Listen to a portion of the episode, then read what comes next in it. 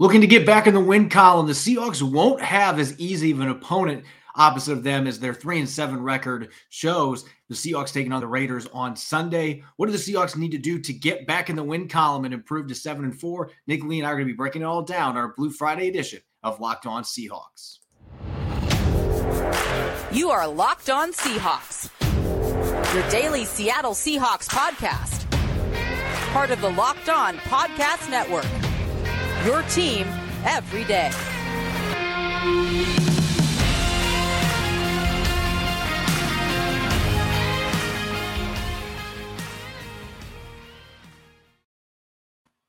Greetings, 12. This is Corbin Smith, your host for Locked On Seahawks. Joining me for our Blue Friday episode, my co-host Nick Lee. Special thanks to all the 12s out there for making Locked On Seahawks their first listen 5 days a week. And of course, a special thanks to our new listeners as well. Hope everybody had a great Thanksgiving holiday, continuing to spend time with family and friends.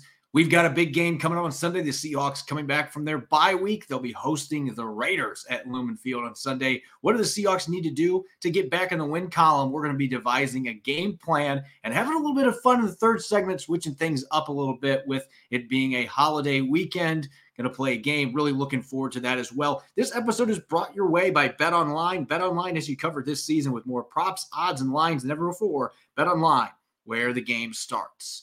Now for your lead story here on our Blue Friday edition of Locked On Seahawks.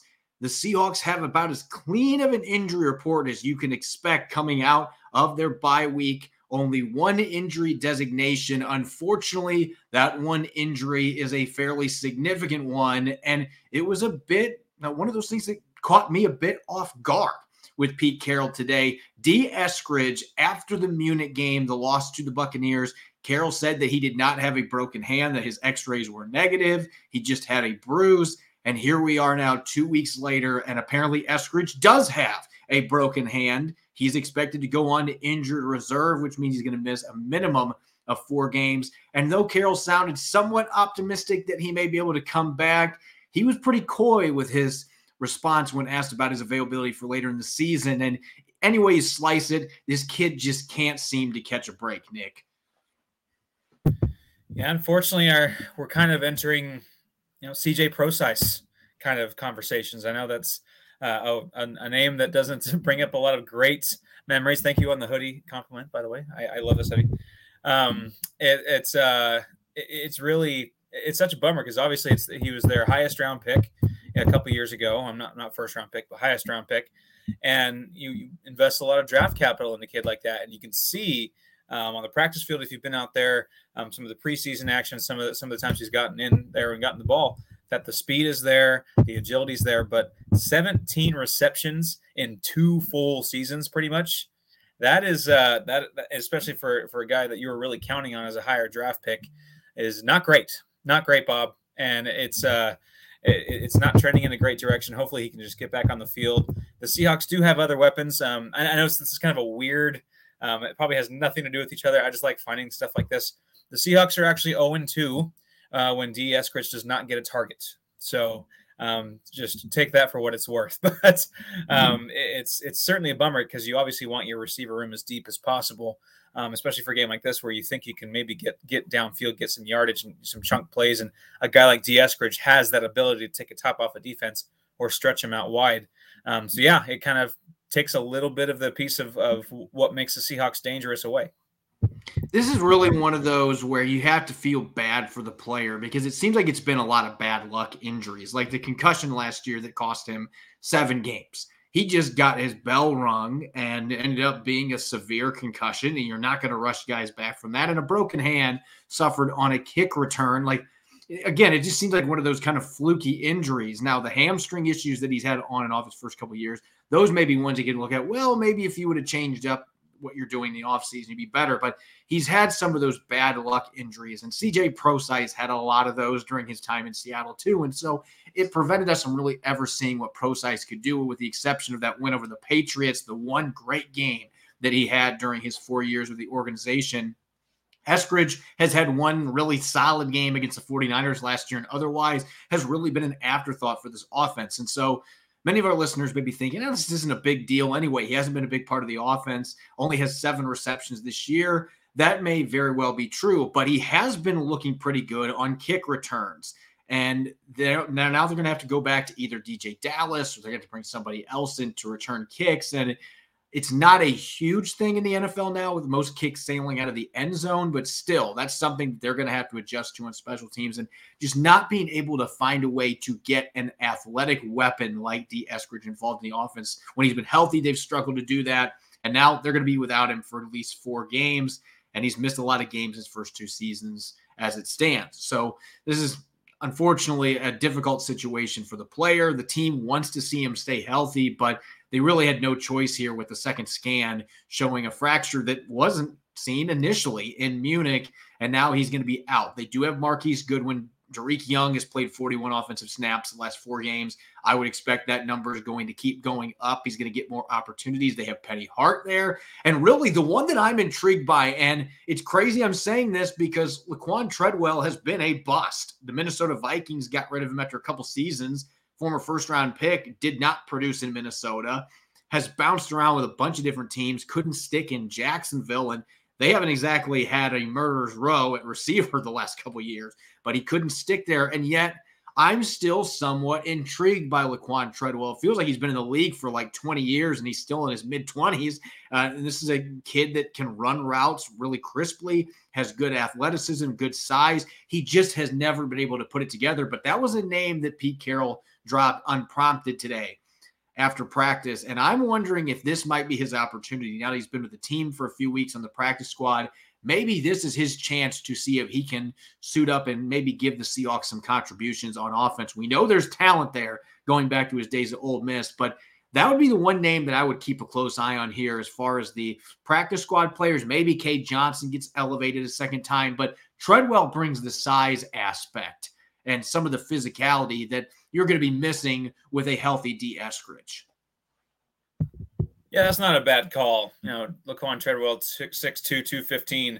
But I remember watching him hit Ole Miss, and he had that devastating injury coming out of college. And even back then I wondered, how much is that really going to affect his NFL career? And it might have.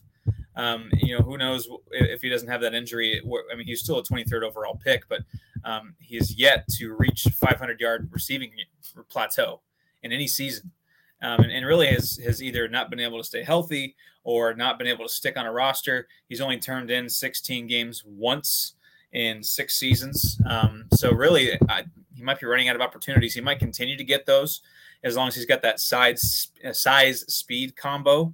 But really, he's running out of opportunities, and this could be another one.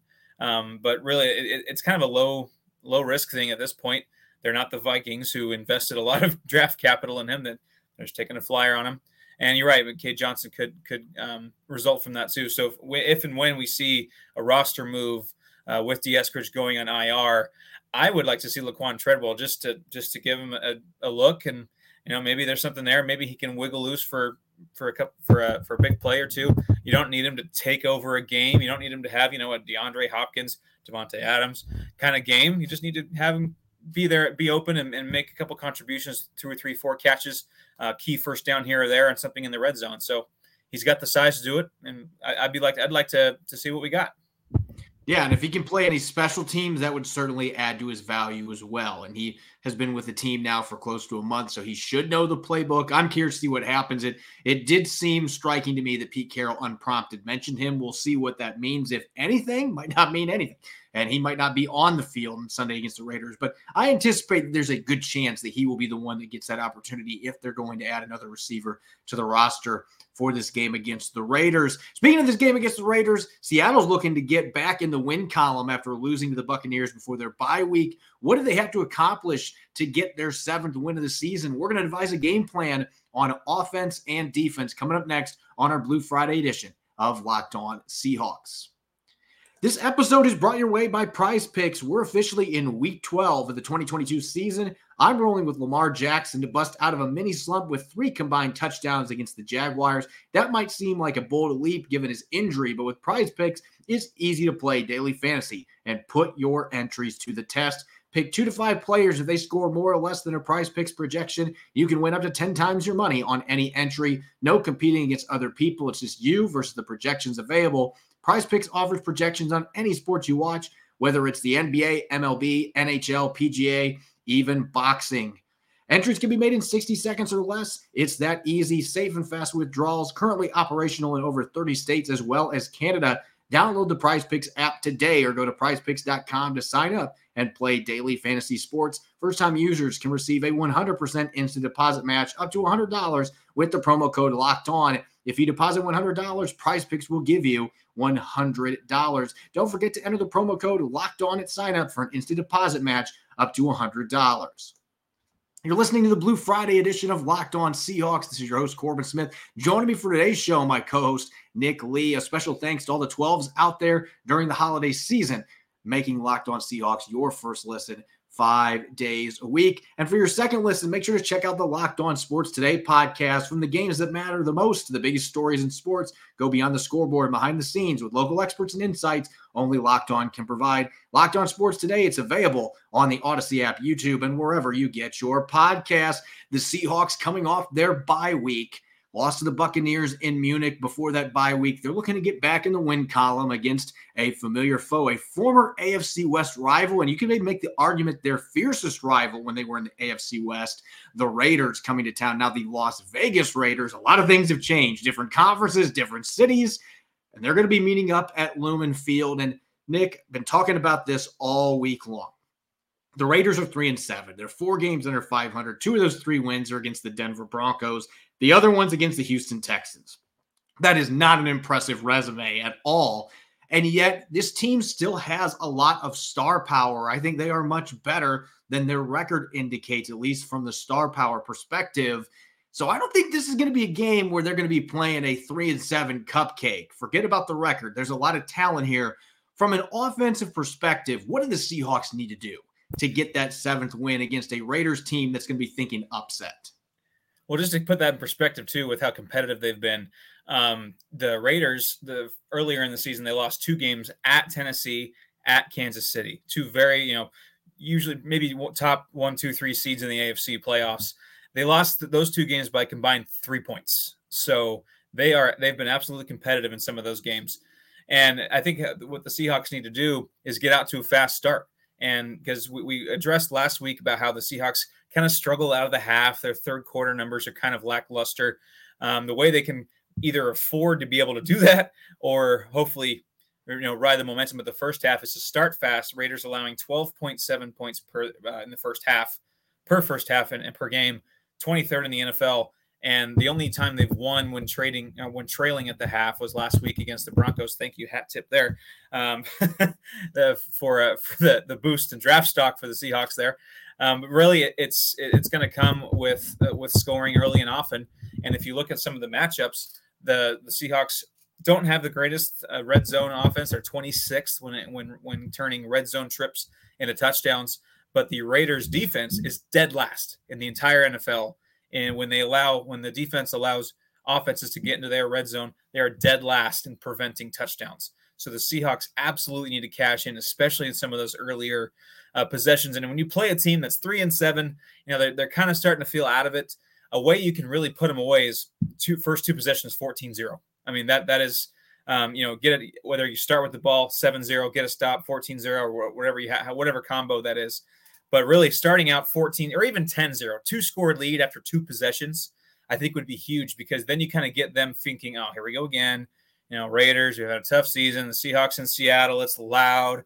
And, here comes the Seahawks. They're feeling it. And the crowd's into it. That'll kind of defeat them mentally, I think. If you can get a 2-score lead in your first 2 possessions, that could be huge starting fast.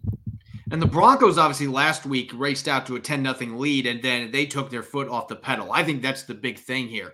You get that fast start, then don't become complacent. You have to keep putting points on the board, because this team does have weapons, even without Darren Waller and Hunter Renfrow, who were on injured reserve. You've still got a number of weapons on that side of the ball. You've got a really solid quarterback in Derek Carr. You've got some good offensive coaches. I know it has not worked out in the win-loss column, but, Josh McDaniels is a great play caller. They've got some good coaches here that can coach up this offense. So this is not a group that is ever out of it with the talent they have. But as you mentioned, there have been a lot of rough starts this season. They have had three different games where they have trailed by 14 or more points in the first half. At halftime, they didn't win any of those. The Saints beat them 27-0 in one of those three games. The Chargers were up 14 on them in a loss in week 1. So typically when teams have been able to put the Raiders on their back early, they have been able to knock them out of the game, and they've been able to hold on to win. The Raiders have made some valiant comebacks. They haven't been able to finish off those comebacks. And so you keep that in mind. That is certainly something that the Seahawks have got to do in this matchup. Get off to a fast start and then keep the foot on the pedal. Make sure that you don't let the Raiders get back in the game and stay in it.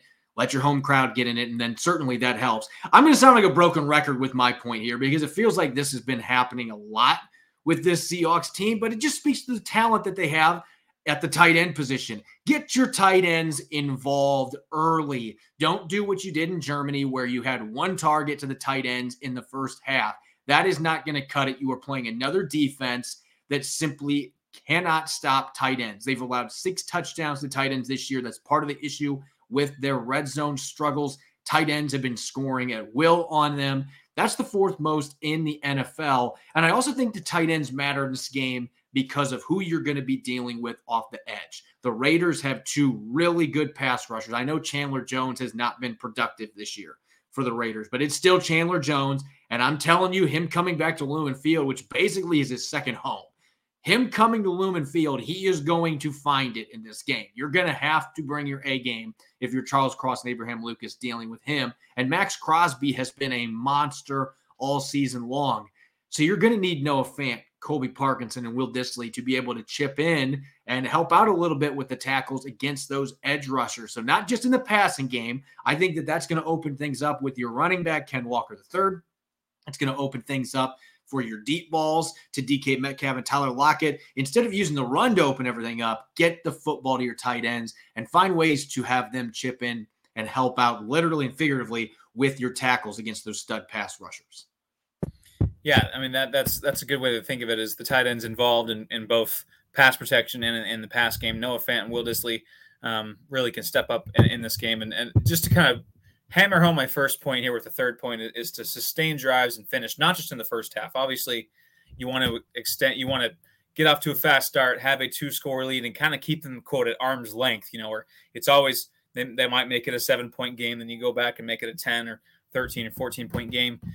That's the kind of the game I'm anticipating. I think it's going to be pretty competitive. I don't think it's going to be a blowout by any standards, but I think the Seahawks have the ability to keep them at arm's length if they can start out strong and finish, because as I mentioned, they're dead last, they being the Raiders, in red zone defense, allowing touchdowns, and 27th in third down percentage. So you want to cash in on some third downs, you want to cash in on some touchdowns, and not just in the first half, but continue that momentum and build on that. And, like I said, with them being the Seahawks having a bit of a hard time keeping that momentum in the third quarter, this would be a great game to flip that script and start out coming out strong, both in the first half out of the locker room and the second half.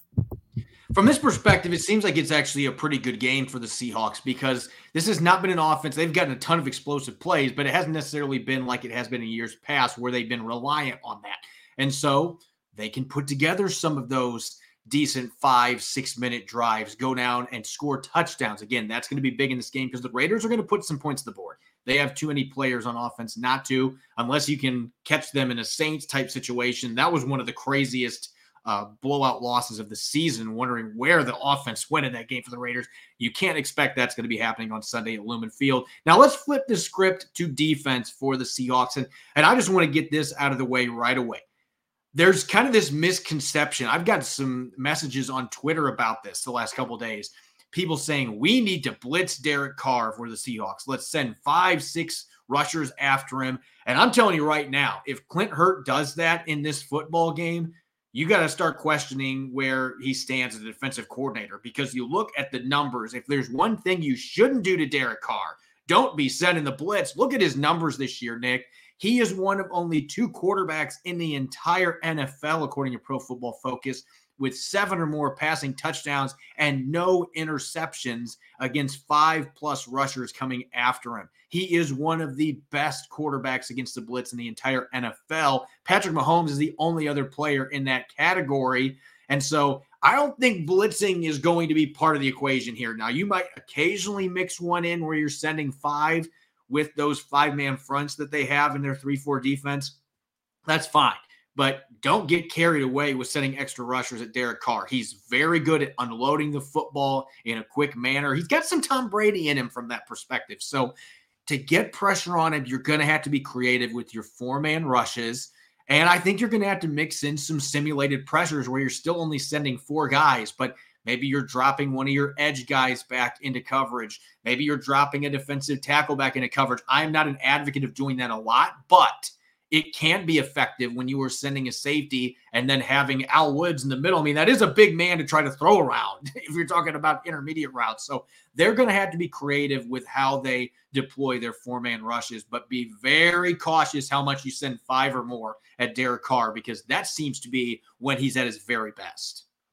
Yeah, it is a bit of an assumption or misconception that he crumbles under pressure. And there might be some, deeper underlying numbers that suggest sometimes he's, whether it's, close game and this road environment's in a close game, he does X, Y, and Z not great or something. But I mean, that number spells it out right there. And I think another thing is it could be big if the Raiders are missing Kolton Miller, their tackle. If he is unable to go, you feel pretty confident that you can maybe create a bit more pressure than you would have with just a 4-man rush, and you don't have to, because really the dream is to create enough pressure with your 4-man rush that you don't have to blitz, and thus making life harder in the pass game for the Raiders. And also, speaking of making life harder, a guy that does that a lot for the Raiders against opposing defenses is Josh Jacobs. What a stud of a running back he is. The Seahawks are going to have their hands full. Second most yards after contact in the NFL, most missed tackles forced. I mean, the Seahawks themselves, it's been a symptom of this defense that they do miss tackles sometimes, and they are towards the higher end in the NFL in missed tackles. So a guy that you don't want to miss a tackle against is Josh Jacobs, because he is one of the best in the NFL. And keeping him under wraps, I think, is going to be imperative. And he's much like, and I don't want to put a label on him, but he's got a little bit of Christian McCaffrey, a little Alvin Kamara, a little bit of Derrick Henry when it comes to like physicality. I mean, he's not all those guys in one, but he has traits of those different backs, and one of the better running backs in the NFL. So I think that's a big part of this is you got to wrap him up. The Seahawks, unfortunately, are 28th in rushing defense this year, so it has not boded well so far. And like I mentioned, the missed tackle numbers, but Josh Jacobs is a huge part of this Raiders offense, and it needs to be a huge part of the Seahawks defensive game plan. I think that the Seahawks need to be watching film of, and I know Bobby Wagner is one of the most celebrated Seahawks, but he was in a Rams uniform, but when he blew up that streaker earlier this year in a game, and there were cops chasing it after him, it just seemed like there was a swarm on the field. That's what they need to do with Josh Jacobs in this game, because this is one of those running backs that you absolutely cannot arm tackle him. You're not going to be able to get away with that. And one-on-one situations, he's going to win more times than not. He has forced more missed tackles than any running back in the NFL, according to Pro Football Focus. And he does a lot of it with his power, but he's also shiftier than people realize. And he is a dynamic ball carrier, top 3 in the NFL in 10+ yard runs. As Pete Carroll talked about today, he is not just a power back. This guy has the ability to run away from defenders and hit home runs. And so he might be the scariest player not named Davante Adams. And you could maybe make an argument for this game in particular. He might be the most dangerous player because the issues the Seahawks have had at times this year defending the run. So they've got to get after him in swarms. 4-5 defenders coming after him, and really try to limit how much damage he does after contact, because if you let him pick up yards after contact and move the pile, it could be a very long day for the Seahawks defense. And last but not least, the chunk plays. You've got to eliminate those chunk plays for this Raiders offense. And I know that you could say this about every single game, but it's especially imperative against this Raiders offense, because they're tied for 3rd in the NFL with 8 20+ yard touchdowns this year. So they have scored a lot of touchdowns on explosive 20-plus yard plays, but they're also near the bottom of the league in third down conversions. And so they've kind of been one of those feast or famine type offenses, and that's played into the 3-7 start for all the talent that they have, especially when they had a healthy Darren Waller and Hunter Renfrow. There hasn't been consistency when it comes to sustaining drives. So if you can keep receivers in front of you, Davante Adams, I know that is much easier said than done, even with Tariq Woolen on him. Davante Adams has beat the best corners in the NFL fairly regularly because he's that good of a football player. But you have to limit the yards after catch. You got to keep the receivers in front of you. Don't let Josh Jacobs rip off a bunch of chunk plays, 10-plus yard runs, which he's been very good at doing this year. If you can find a way to neutralize those explosives, this is an offense that has had a tendency to shoot themselves in the foot. And for that reason, they're 3-7 for all the talent that they have. So force them into making mistakes. And the more plays they have and more third down situations where they aren't able to get those big plays downfield, you're going to force some quick punts, get the ball back to your offense against a defense has been very underwhelming this year. And that gives you a chance to be able to get off to that fast start and create the separation you need to maybe make this a little bit of a laugher early in the game. Coming up next, we're going to shift gears. Normally we do X factors and what the biggest keys are for the Seahawks to win. But since it's Black Friday, going to have a little bit of a special edition commemorative game coming up, playing some buy or sell. We're going to get to that here in a moment on our Blue Friday edition of Locked On Seahawks. This podcast episode is brought to you by SimpliSafe. When it comes to burglars, your home is like the end zone, and you need the absolute strongest defense you can muster. This is why I use and trust SimpliSafe Home Security. At SimpliSafe, your safety is the only thing that matters. It's cutting-edge technology powered by 24/7 professional monitoring agents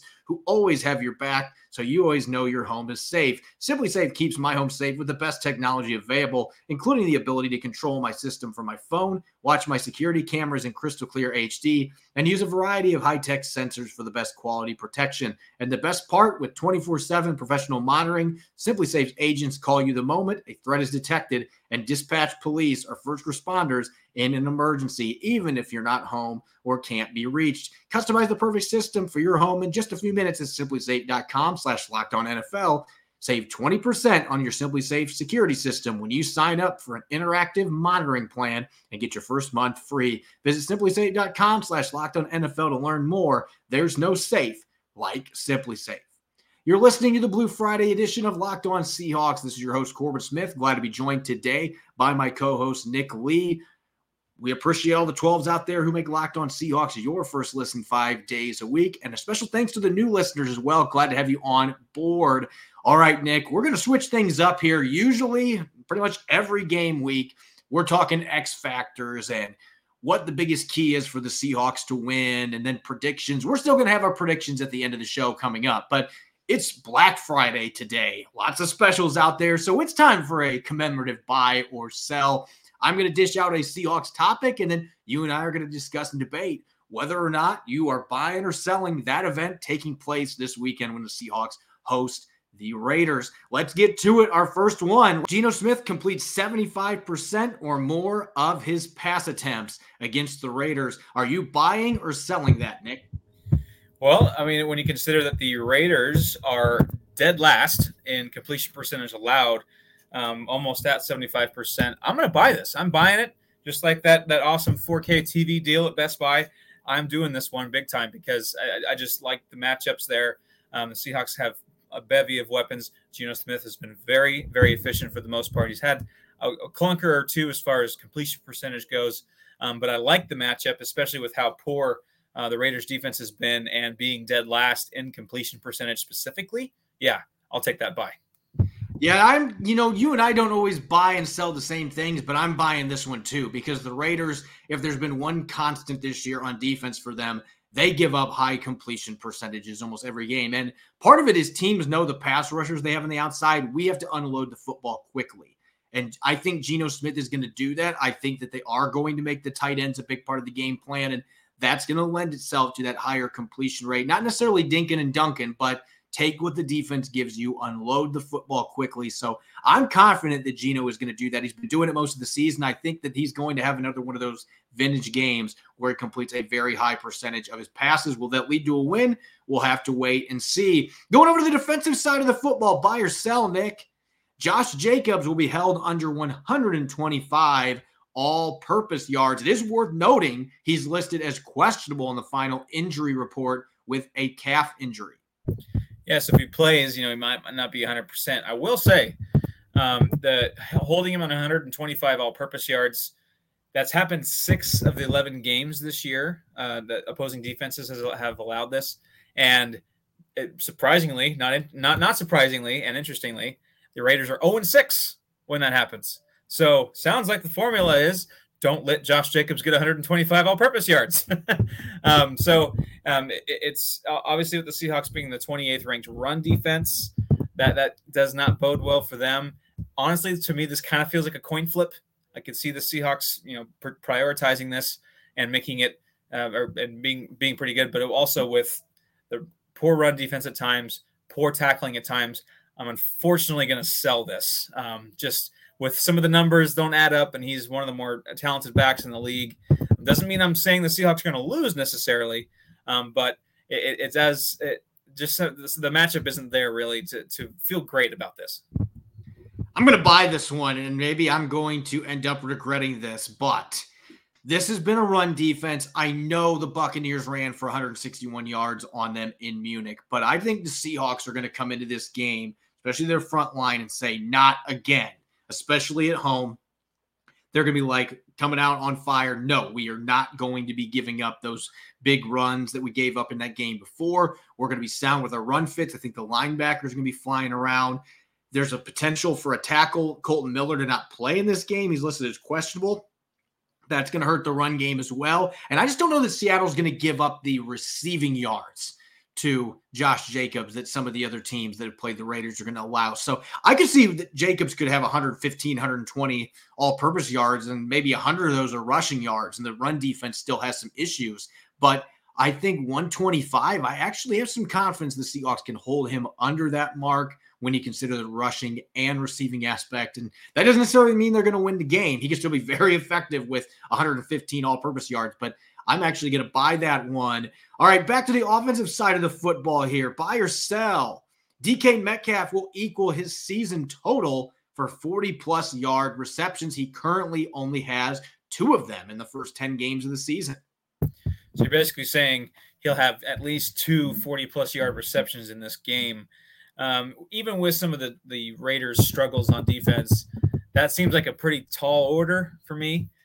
Just with how things have been trending this year with the Seahawks and or with DK Metcalf, he's having an okay season. He's not, lighting the world on fire, putting up video game numbers and making some of the plays that we've gotten accustomed to seeing. I think that there is a bit of chemistry that's starting to evolve and improve with him and Geno Smith. I'm not saying they were not friends before, but I just think that on-field connection is starting to get better between those two. So if they were to do it in a game this year, I think this was a pretty favorable matchup to do so. But I think just the statistics and the odds of that happening, I'm going to go ahead and sell this one.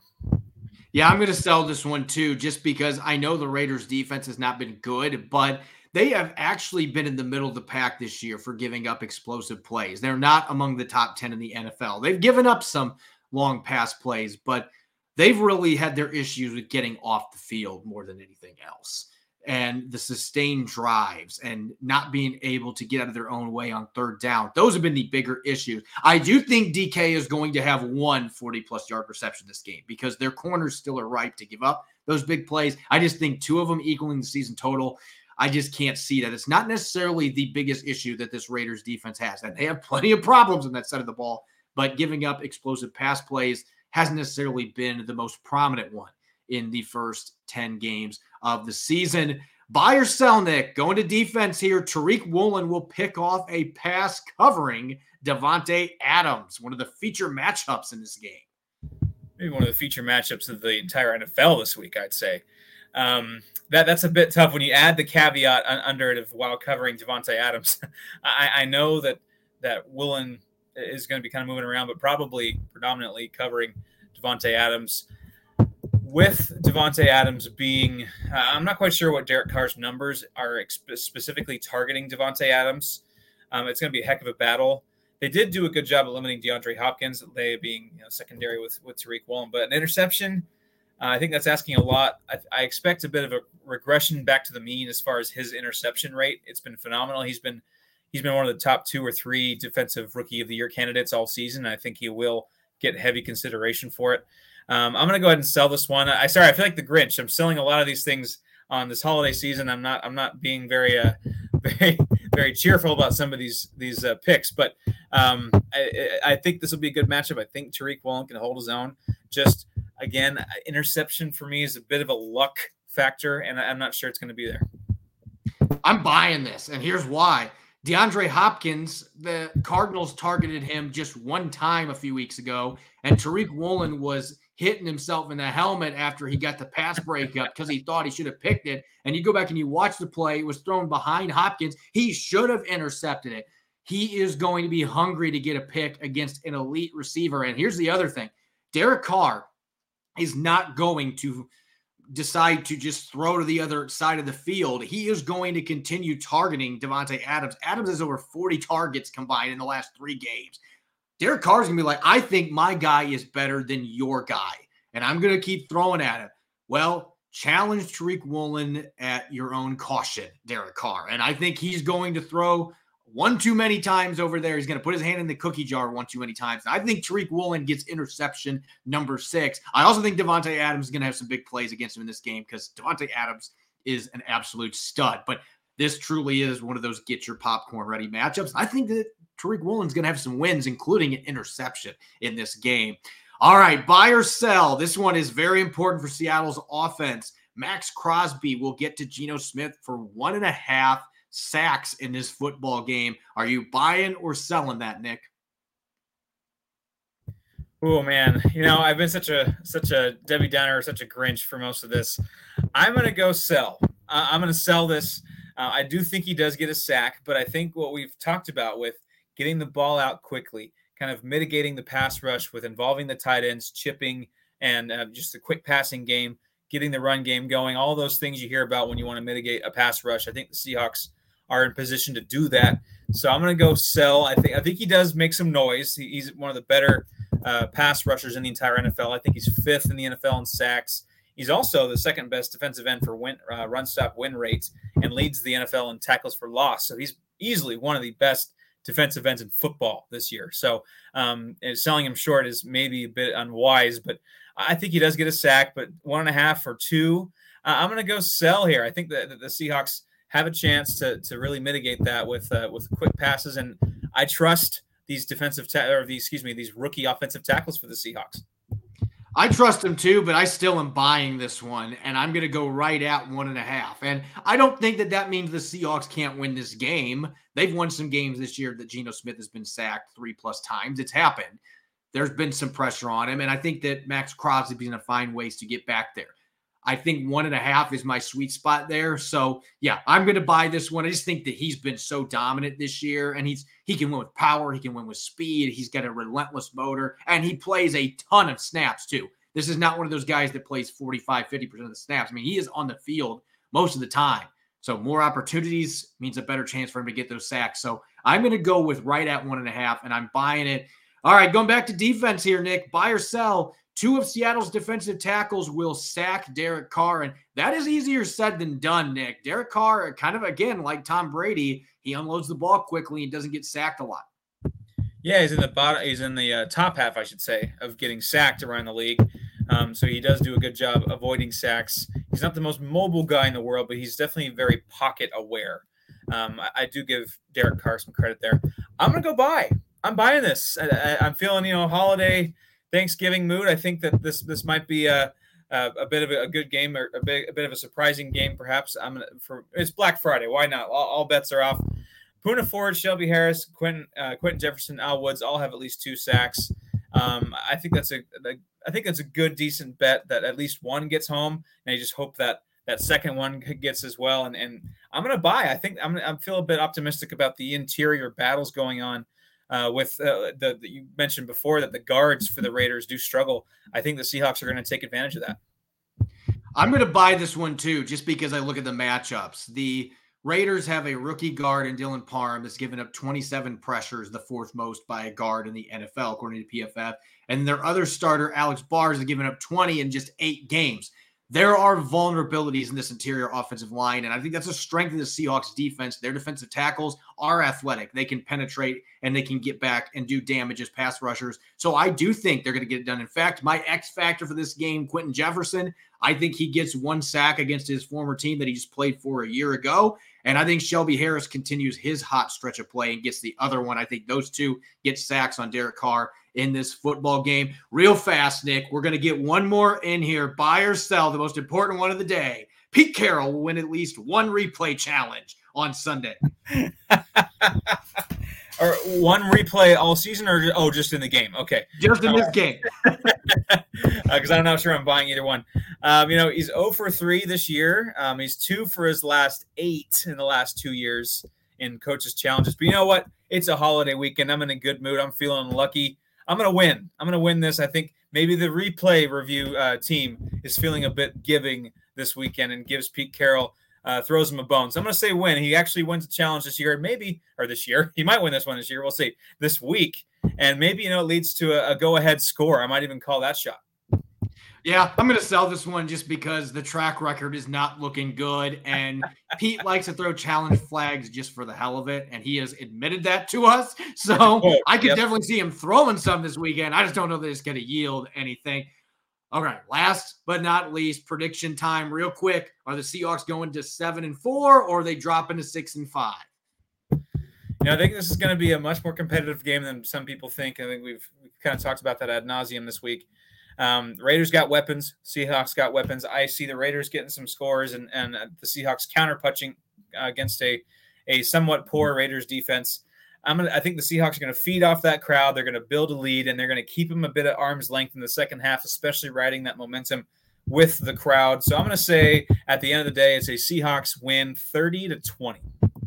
Yeah, we're in the same ballpark. I'm going to go 30-26, actually. I think it's going to be very close. I could see the Raiders winning this game because I think a lot of the things that they do well are areas of deficiency for the Seahawks. They are going to have to defend the run better than they did in Munich, or they're going to have a lot of trouble slowing down this Raiders offense. And Josh Jacobs, I think Tariq Woolen can hold his own against Davante Adams. I think Kobe Bryant is going to be ready to go in the slot. That's a tough matchup. Adams plays a lot in the slot and is very good there, but I trust this secondary in this football game, and I think they're going to find a way to make the one turnover they need. The Raiders have not been good at generating turnovers, so if the Seahawks can just hold on to the ball, sustain drives, they should be able to get some big plays in there. So 30-26, I think it's going to be a nail-biter. I think it's going to be a really good game between two former AFC West foes, but I think Seattle gets to that 7th win in a hard-fought victory over a team that is much better than their record indicates. As always, you can follow me on Twitter, Corbin Smith NFL. You can follow Nick at Nick Lee 51.